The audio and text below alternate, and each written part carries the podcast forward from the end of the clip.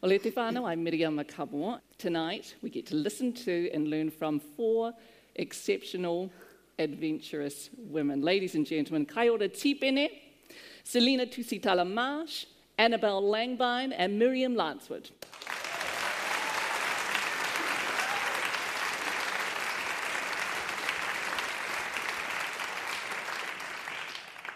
So, before we get to the stories of these amazing wahine, let's just take a moment to consider something truly awesome uh, that we are here. That we are here together, sitting next to each other, close together, in this theatre, to hear some inspiring, outrageous, and wildly wonderful stories in each other's presence. As parts of the world begin to lock down, how lucky are we? Let's take this moment.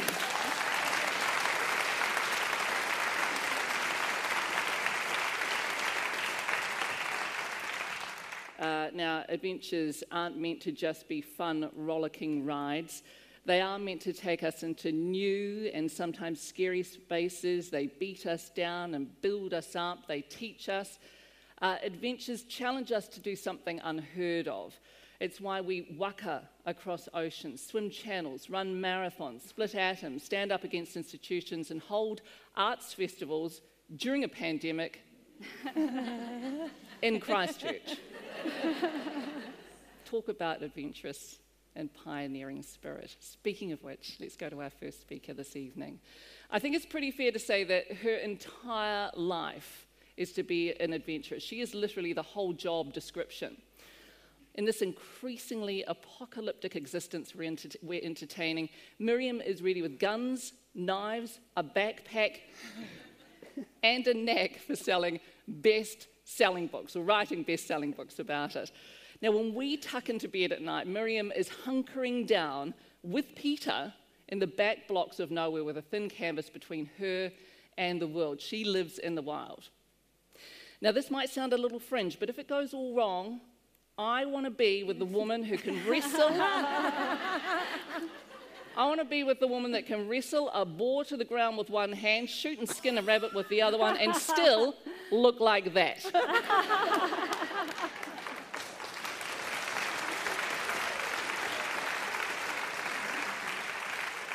she wanted me to say that she's from Holland because she said people will say, where is that strange accent from?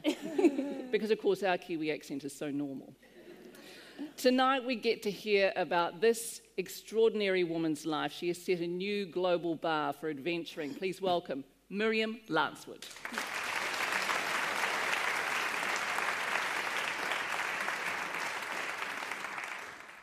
So, my name is Miriam Lancewood, and I've lived for seven years with my husband in the wilderness of New Zealand.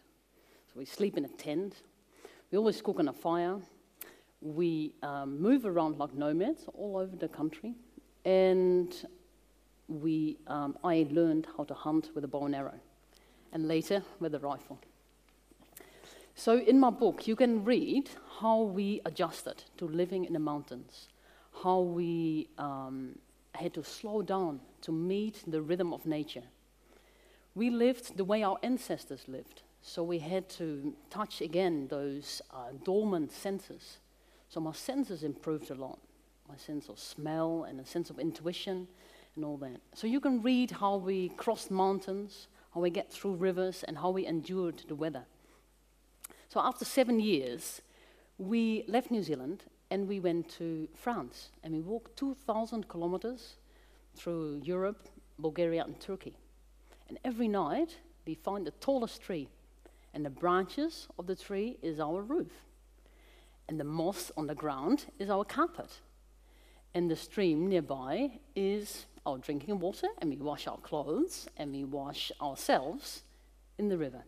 We feel we live a nomadic life and a very free life, but we don't have security. We don't have a regular income. We don't have um, a group of friends and family that we see regularly. Um, we cannot accumulate possessions. And so it's quite a different life that way. But we feel we live a life of adventure. None of us want to live a mediocre life, right? None of us want to die of boredom and live Groundhog Day, do we? None of us want to be called a sheeple, right? So, what stops us from having an adventure? First of all, age. And when you're over 50, you think, well, now I should settle down and, you know, find some security or whatever.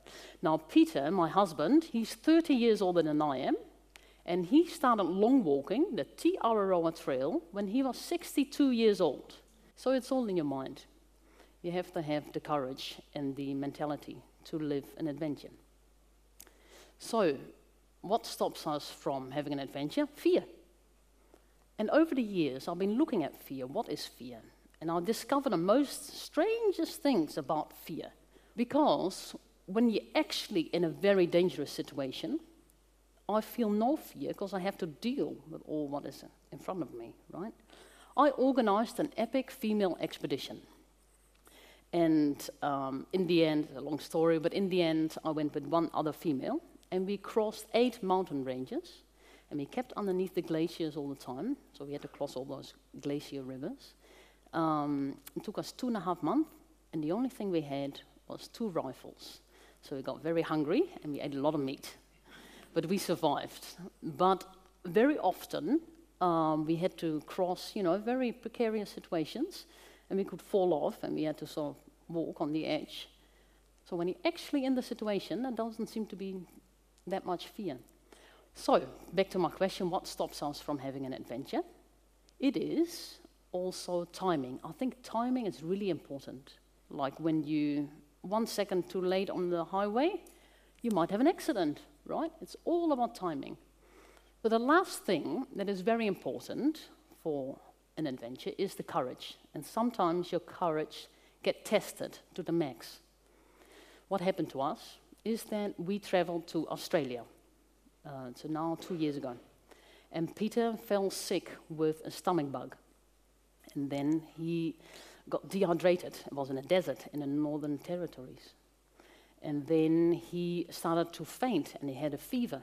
Luckily, we were close to the hospital, so I brought him in to the hospital.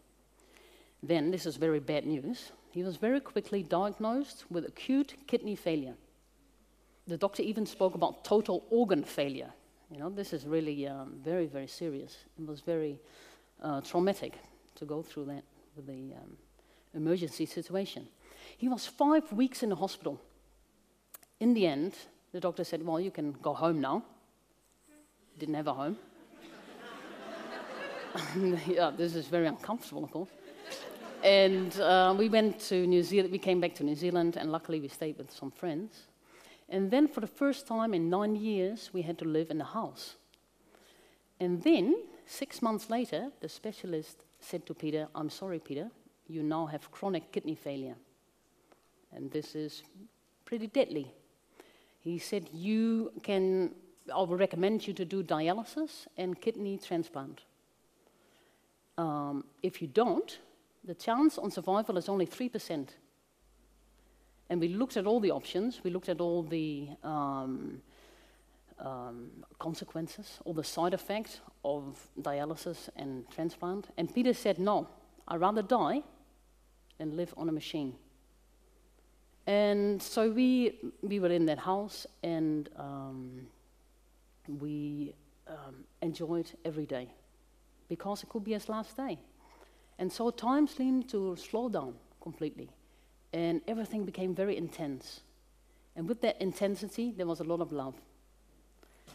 And then, six months later, he started to recover. And so this is a miracle. And I think he recovered because, you know, a lot of people are afraid to die, myself included. But this takes up a lot of energy. And maybe in Peter's case, because he did not seem to be afraid to die, maybe he used that very energy to recover. Who knows? But let this be a source of inspiration for all of us. Maybe one day we also have to say, I'd rather die than live a life in what feels like a prison. Maybe we can do this. And let this be a spark, a spark of something bright. And so, a spark to light your inner fire. And don't ever forget, look after your inner fire. Thank you so much.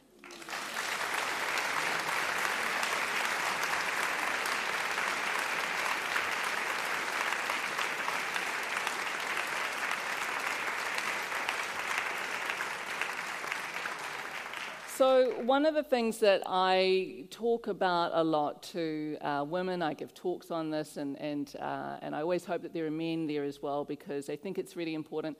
Um, I talk about this thing that I call the four M's, and they're the M's that we don't want to talk about, but I think that we need to talk about. And they are menstruation, miscarriage, motherhood, and menopause. I reckon we need to talk about them, celebrate them even, and include our kids and me in a discussion around, uh, around them. So it was with the, with the greatest of gratitude that I read an article from our next speaker, Annabel Langbein, who spoke to life after 50. She said, I always thought menopause was going to be the end of the earth, but it is so not. It's the opposite. You have this incredible energy and you can still feel sexy and fabulous, but there is this freedom that comes with it. Yes, sister. yes, thank Yay. you very much.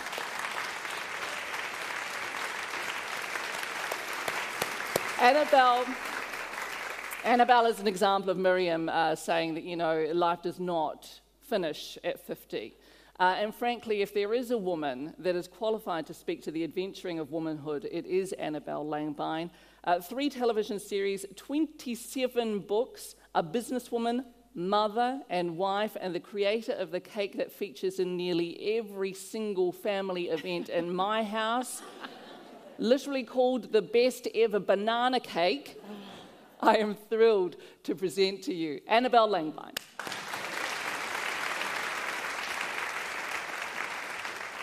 I think lots of you know me from the TV series and this, you know, like probably quite tidy person who turns up and you really don't know too much about backstory of my life. I left home when I was 16, much to my um, parents' horror. And uh, I moved up the Wanganui River with my lovely boyfriend, who was extremely idealistic, and we became Maoist hippies. and he was very fervently sharp horned to the left, and I just adored him, so I was following. And we cooked over a fire, we didn't have any electricity, um, we lived, hunted, shot, fished. And I remember coming back one weekend, I was still at, at school actually when the first weekend I went up to Ranana. And I came home and I was covered in impetigo sores, maybe 30 of them on my face. And if my mother could have put me in the boot of the car, she would have. And we went straight to the doctor. Anyway, that didn't put me off. I stayed up the river and then, along with six other people, actually seven other people, we built this 52 foot catamaran. And um, the other people that were on the boat were my boyfriend's um, sister, two sisters, and their two partners, and two other friends, and a cat and a baby. And we left um, Wellington on the night of a storm warning um, and we came around Cape Palliser, and I remember I was not on the first watch, and I hadn't latched the, um, you know, the portholes properly, and this huge shuddering wave hit the side of the boat, and so I started getting all my possessions together because we we were packed to go off around the world, and we were going to stop in Gisborne to go possum trapping on the way, as you do. So that was the beginning of 10 days of sheer horror. And I wanted, you know, I went from sort of wanting to die to thinking I was dead to wishing I was dead. and when I got off that boat, um, I didn't actually want to see any of those intellectual people ever again in my life, even my very nice boyfriend. So when this incredibly good looking, louche guy came down the wharf in a black cable jersey and some fishing boots and lanky blonde hair and blue eyes and said that we looked like we might have needed a shower and put us all in his Thames Trader um, van and took us to his house, which had once been a um, uh, milking shed, and he had painted the most vile green and bilious purple and had a velvet picture on the wall that wasn't a picture, it was one of those Tahitian maidens. I moved in four days later. so, this new boyfriend of mine um, was 10 years older than me. And there were quite a few, um, not particularly attributes I would call that he had. Um, but it was a very short amount of time. I was living in the bush. Um, I had a 185cc motorbike. I was hunting, shooting, fishing, and I just loved the freedom. I just loved the freedom of this life. It was fantastic. And um, like Miriam, we lived actually, and we just lived off the land. I used to take a sack of rice and we'd hunt deer. I never ate possums. I bought my first house when I was 20 from the money I made possum trapping and doing live deer recovery. I was the jumper. Um, and as a result of that, I now need a new knee and a new hip. but um, the thing about this guy was he was a real adventurer, but he was also a big drinker. and we used to come to town now and then, and he'd always come to town when it was duck shooting time.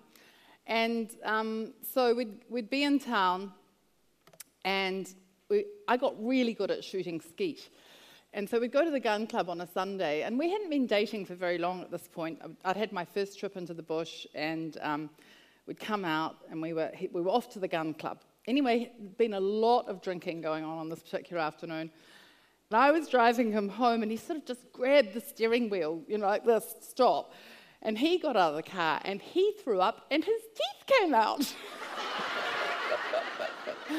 And, you know, like I didn't even know anyone with false teeth at that stage of life.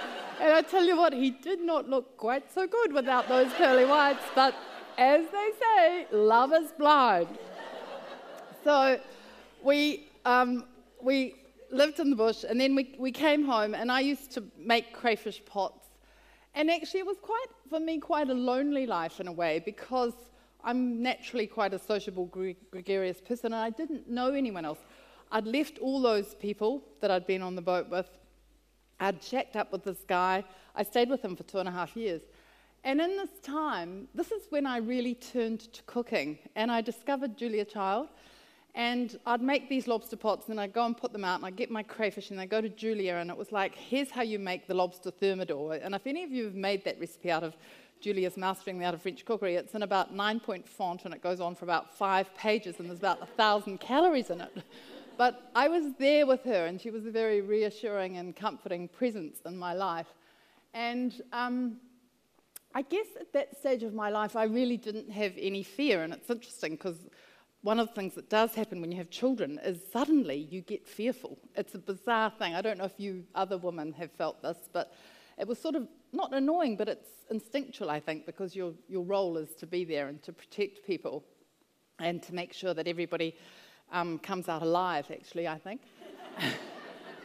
the man who I ended up marrying, there's a lovely story about this, and there's a whole um, uh, chapter devoted to the man who I married because it's been a long, ongoing love affair since I was 18. And with lots of interludes, I might say. We didn't get married till I was about 28. um, but uh, the first time he took me shooting, it was really funny. He didn't know I was a good shot because I hadn't really told him about this stage of my life. and he said, I'll go first. and he went boof, boof, and, I, and nothing happened. And I went boof, boof, and landed two ducks. Hasn't taken me shooting since. Um, but the fantastic story, because my favorite word in the English language is serendipity. And I do think in life, um, so many of the things that you said, Miriam, are, are just so true about um, sort of finding time and place and, and, the right time in life. But when I met um, Ted, he never actually saw me. I'd split up from the man with no teeth. Finally, took quite a while. Um, but I was still possum trapping, and I, I, I was living up in the bush sometimes, and other times I was managing a vineyard down in Gisborne. And I was working this bit of river that looked like a really nice, easy bit of river. So I had my traps. Most days I'd do maybe 25 kilometres, and you know, it was a, I was so fit then. Um, anyway, I heard a horse coming, and I thought, hmm, perhaps I'm not supposed to be here. So I climbed up this puri tree, and this guy stopped right underneath my tree, and my heart was just going so loud like this. I thought he would have heard it. That's how fast and hard my heart was going. And he just stayed underneath the tree and he was going, oh, bloody possum trappers. After a while, I peeked down and he was so good looking, I nearly fell out of the tree. but I dislocate badly. and it wasn't going to be like Water for Chocolate where they ride off on the white horse into the blue horizon. I knew it was going to end badly. So he never saw me. And after about half an hour, he left, and then I waited another hour, and I got down out of that tree. I picked up the few traps I had left, and I never went trapping again. And the next Friday, I thought, I need to get back into civilization again, you know. So I basically got a frock, put some lipstick on, and went to the pub. And every small town in New Zealand used to have a pub where the, all the cockies would go, all the farmers would go. So I turned up at the Masonic Hotel in Gisborne and I started asking people, you know, did anyone know anyone who had a flat? And um, these two girls' names kept coming up, and they were cousins, and they had a flat in Hospital Road. So I was really nervous going for my flat interview. You know, I'd been, I'd been living outside of society for a really long time. And I turned up, and they straight away just said, Move in, come now, stay tonight. You know, I was on my, my motorbike, and I had the Thames Trader van that I'd got from the ex boyfriend who'd gone bankrupt, and I'd had to do the whole, you know, as you do. Anyway, so all these maps, all these maps on the wall of this flat of farms, and I thought, well, I know all that territory, but that's my old life. I'm not going to say anything about that. And one of the girls was about six foot three, and the other one was maybe five foot. And they were just so funny. You'd wake up in the morning and think all your ribs were broken because you'd laughed so much.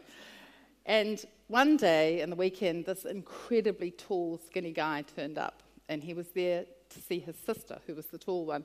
And I thought, I know you, but you don't know me.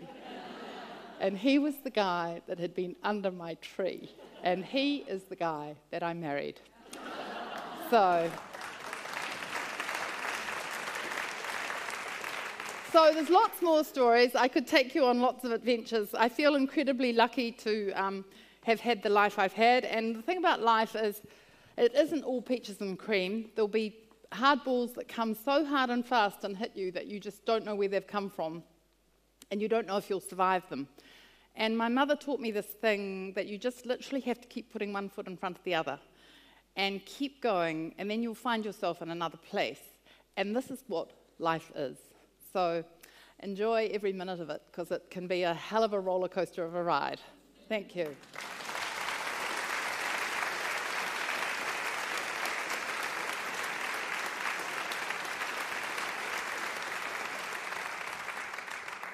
Kaiora Tipene is a guide. She has helped normalize the normal in this country and beyond. As a funeral director, Kaiora makes what is unbearable as bearable as she can for grieving whānau and friends. And in her inimitable and courageous way, she has made real and accessible what too many of us don't want to know about through her wildly popular Netflix show, The Casketeers. Now, any time I have ever encountered Kaiora, it's in an extraordinary capacity. The last time was when she was speaking about miscarriage, and of course, that's one of my four M's. And she was trying to help normalize what is too often not spoken of. Kaiora is an adventurer, a mum of five boys, six, she says, if you include her husband. she is a navigator of the human heart. No mai, e te mare kura, please welcome Kaiora Tipene.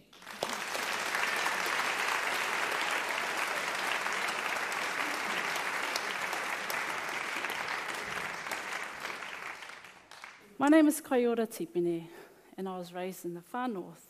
And it all started two hours southwest of Kaitaia in a valley called Puapua. I come from a family of 12, six girls and six boys, and trust me, it was quite normal back in them days to be in the double digits of those whānau.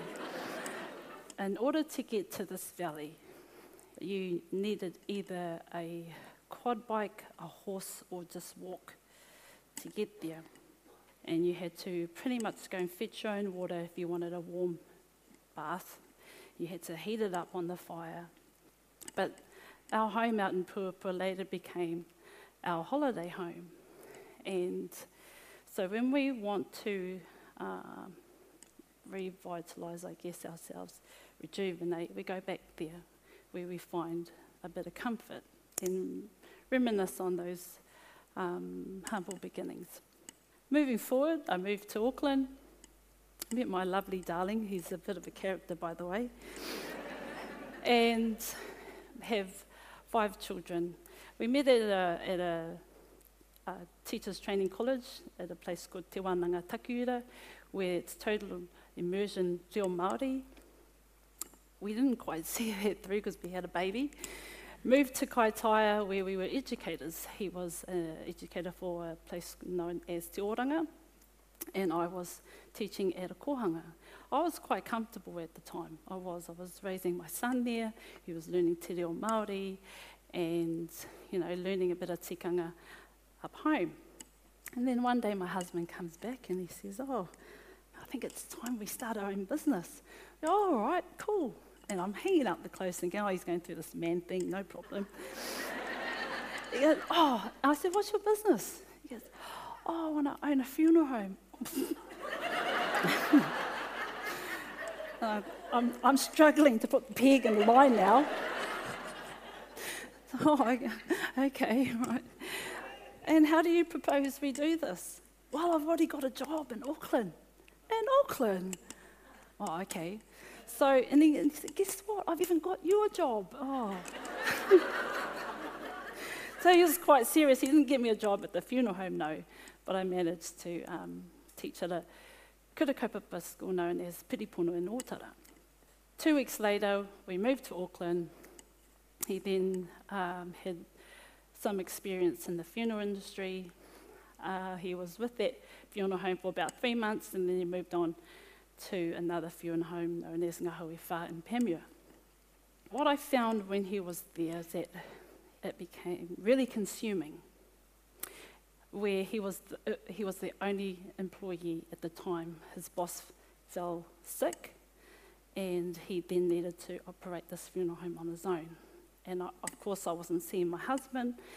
And it was probably a week before I saw him because this job required you to be there all the time.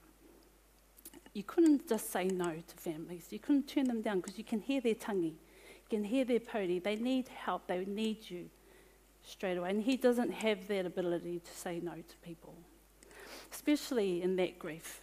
So he then needed my help. Babe, are you ready to join me in this? I need some awhi. And of course, I was like, oh, without hesitation, I went to assist him. We had two boys at the time, and that required them to come to mahi with us, my two year old and, an eight month old at, at the time. So I couldn't, I had no funds to put my boys in daycare.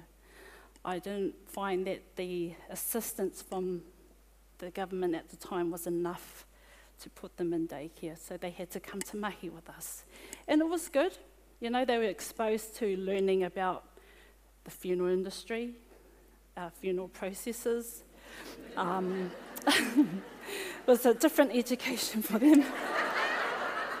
at first, of course, I was um, sort of taken back by what I seen, thinking, you know, he's already been in this line of work for a few months now. He's used to it. And me coming in for the first time, he's like, oh, babe, I just need you to go and get Mrs. So and so over there. Could you just transfer her over here? And I'm like, where is she? okay, so I'm looking around, you know, walking around. And then I see this lovely bed and they had a sheet on. I said, is that her there? and he goes, oh, don't be rude. Yes, go on, go talk to her and bring her over here with us. And I'm, okay, all right. But I had to quickly get over that because he needed help. He needed someone to assist him through this. So I managed to overcome that fear when you saw the whānau for the first time and they see their loved one in their resting bed. And they turn around, and they say to you, Oh my gosh, my mum looks so amazing. Thank you so much. It was then I realized actually, thank you for allowing me to care for your loved one. It became a blessing. It then became something that I love and I really love it. So I have to acknowledge my husband for that. Now, what became really adventurous in my life was actually agreeing to being filmed. and look, the idea came from her name is Annabelle Lee Harris. She's a producer for The Hui now, and she was working for Māori television at the time.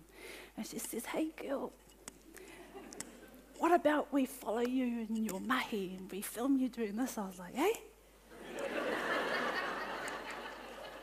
really? And she goes, Yeah, it'll be Katapai. I was like, Who are you following though? Me or them or what? She goes, Everything. Like, oh, okay, all right, no problem. And at first I thought, oh, oh, it should be fine. It should be okay. It's TV. Wow, let's do this. Then I went to go home. I told my husband, I said, guess what? Annabel's come back with this idea. Do you like it? No. It was a straight no from him. I was going, oh, okay. So I left it and I thought, oh, this is maybe a couple of days' time. Hey, hun, well, you know that idea I told you about? Yes. It's a still no. Oh, but what about if we changed it like so that they just follow you and I? Well, his view in respecting our loved ones, his view in respecting their whānau and their grief.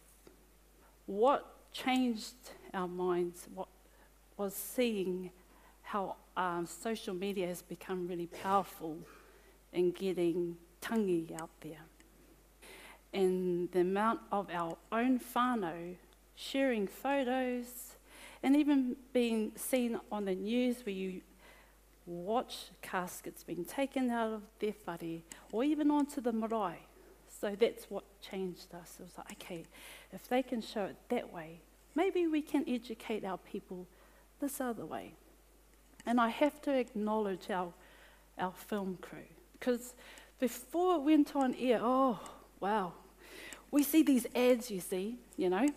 The first ad that comes on, and he says a line like this You know, let's not confuse with how much I love my wife to how much I, you know, don't like working with her. and I.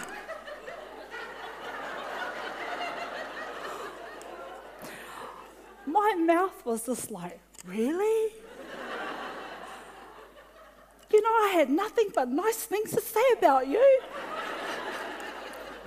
so when they film us, they take us to this room, and it's kind of like therapy, you know? they ask you these questions and you let it out. so after seeing the first season, I said to them, Oh, I'm not holding back now.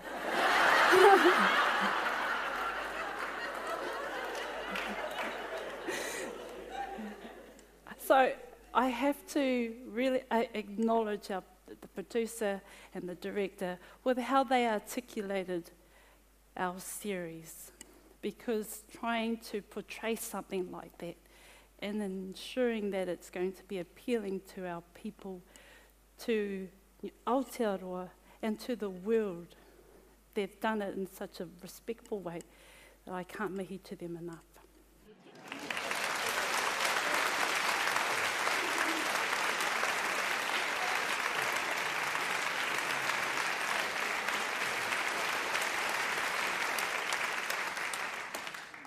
Now, adventuring is really putting into action the words I dare to.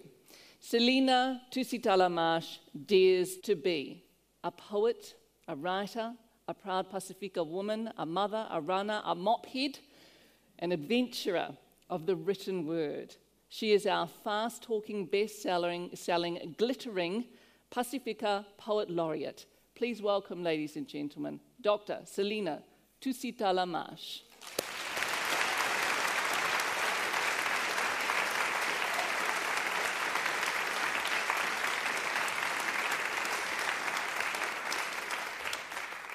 Kia ora koutou, my lole soifua. Can I borrow that for the blurb of the next book? Because that's, that's stunning. Thank you. And, you know, the, the, the joy of being the final speaker and mopping up everyone else's thoughts is that I get to acknowledge each of you, but I actually only have 15 minutes. So I'm just going to do it kind of sideways Z. So Miriama talked about living in the wild with her husband, Peter, for seven years.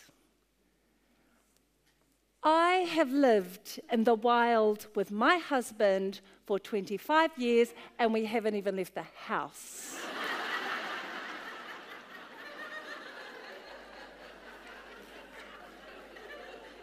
And Miriama spoke about the four M's, and Annabel's mentioned menopause, and I too have entered that because it is men on pause.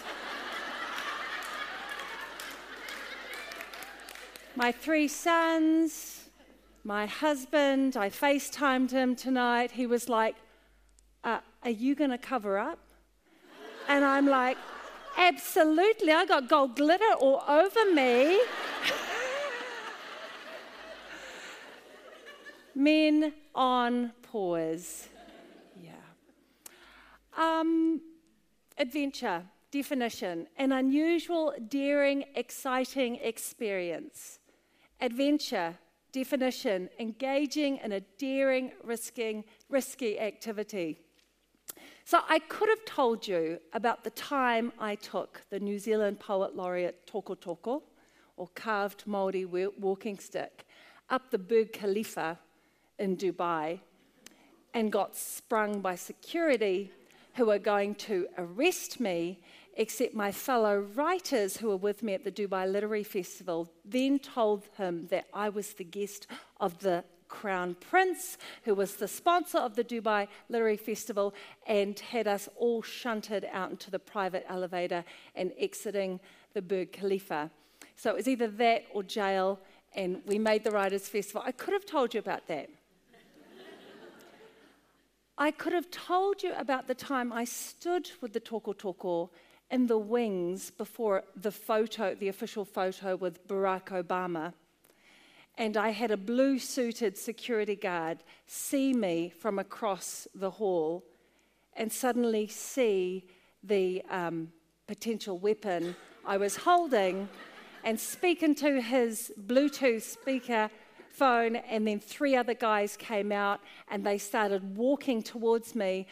But not before the photographer cued me to go on, and I'm running up there and saying, Hi, Barry at Sal.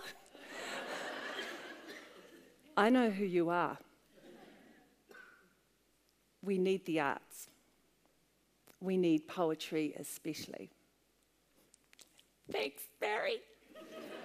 I didn't call him Barry, I called him Obama. I could have told you about that experience. I could have told you how I snuck my way in with the Sky Tower maintenance crew for their last cleanup before these big antennae went to the very top of the lightning rod, and we managed to abseil up the lightning rod, except um, my girlfriend got her ropes tangled, maintenance crew had to go down, and I was stuck up there for 29 minutes when the wind picked up.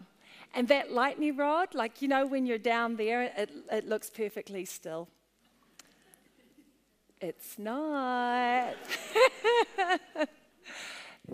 that was an adventure.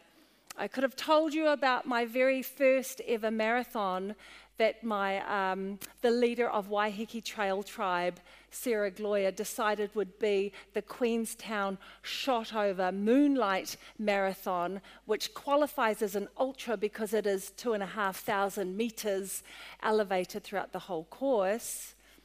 But I said yes because I was running to get to the end of myself because I had a big decision to make. And what I found out over that 42 kilometres of mountain range was that I'm a, a lot stronger than I thought I was, and I didn't break. And that was the lesson that running was and is my moving meditation. And there's no time there's no certificate at the end. No one even knows you finish. I don't think you do finish. But what I found out was, yeah, I'm a hella stronger than I thought I was. And laughter and humor are one of my superpowers. What I want to share with you tonight is a really quiet adventure, a really still moment where I had to be daring. and I took a big risk, and it turned out to be, well, it's when I went and had a meeting with Sam Elworthy, who is head of Auckland University Press, and it was the end of my two year tenure as New Zealand Poet Laureate, and I'd written a 60,000 memoir a poetic meditation on each of those 11 pieces that comprises my toko toko. And I was so pleased and so uh, proud to do this, my first kind of writing in this area. And I did a lot of poetry and a lot of academic writing. And Sam loved it. And then I stood up to leave his office and I crossed through the doorway. And I was suddenly hit by this Rumi poem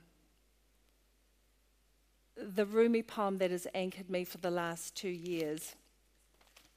And it goes out beyond ideas of wrongdoing and right doing. There is a field. I'll meet you there. Where the soul lies down in the long grass, and the world is too full to talk about ideas language, even the phrase each other makes no sense. The breeze at dawn has secrets to tell you. Do not go back to sleep. You must ask for what you really want. Do not go back to sleep. People are going back and forth across the door sill where the two worlds meet. The door is round and open. Do not go back to sleep. And I was about to leave Sam's office and I turned around and I said, Hey, there's this really crazy, wacky silly thing I've been doing, but do you want to see it?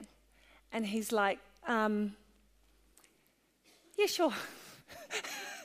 and I was like, well, it's just really rough, but um, there's a character that I've used to tell the story of the New Zealand Poet Laureateship because I think the average New Zealander needs to know that we've got this phenomenal award and kids need to know it so they can aspire to it. And um, I started telling the laureate story for kids, and out came the story about having too big hair and being teased and labeled a mop head.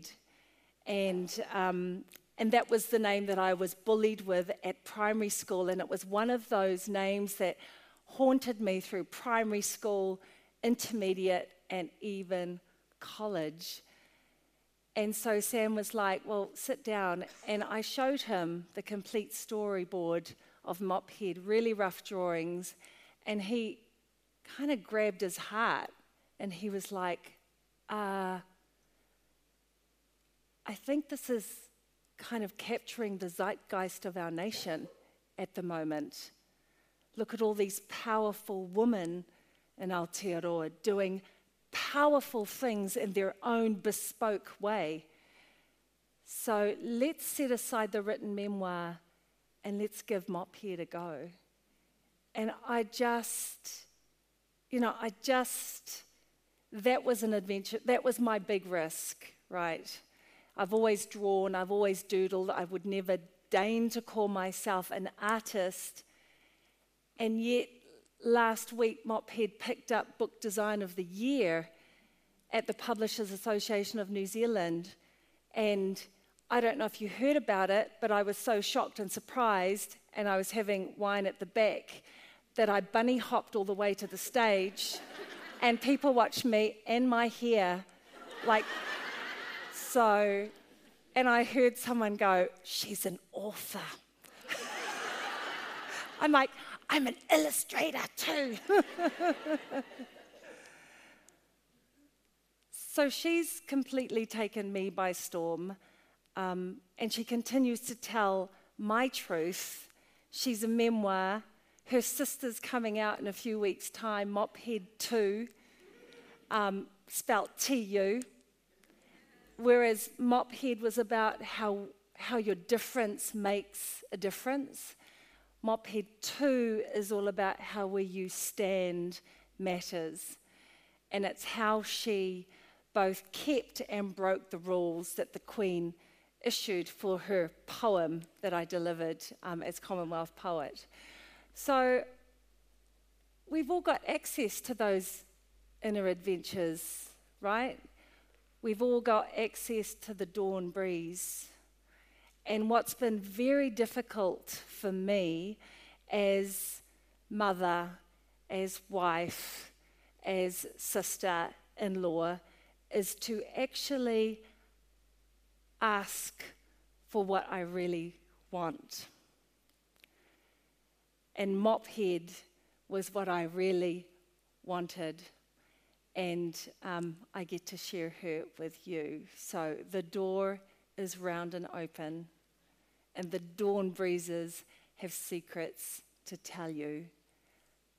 Do not go back to sleep. Thank you.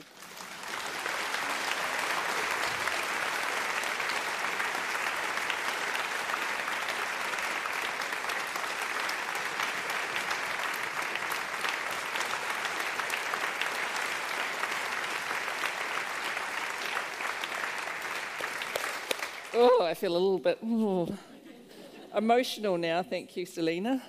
Do not go back to sleep. I love this. Um, what an absolute privilege and pleasure and honour it has been to run this evening and to be able to present each of you women to this um, receptive and gorgeous audience. Thank you, uh, the four of you, and thank you to everyone for being here. Let's just go over quickly what we've heard tonight. Um, we heard about adventuring and what that is, that the recipe lies in rejecting age and fear and embracing timing and courage. We heard less about cooking from Annabel Langbein and more about hunting and shooting and fishing and boat building, the joys of hippie love and false teeth, and then true love. We heard about defying the fear of death, saying yes to life's challenges and the wisdom of wills and how to handle ornery husbands. and we heard how to reimagine menopause, men on pause, how to claim and reclaim who we are, and that when you forget your makeup, as Selina did this evening, you can just put on glitter and it's all good. We've all got access to the dawn breeze, she says, so let's be courageous to ask for what we really need and not go back to sleep. Selina spoke of lightning rods, and that is what these women are lightning rods for change, for daring do, for living on the edge, for just simply living. That's what these women embody. So thank you very much. Ladies and gentlemen, a round of applause, please, for our women.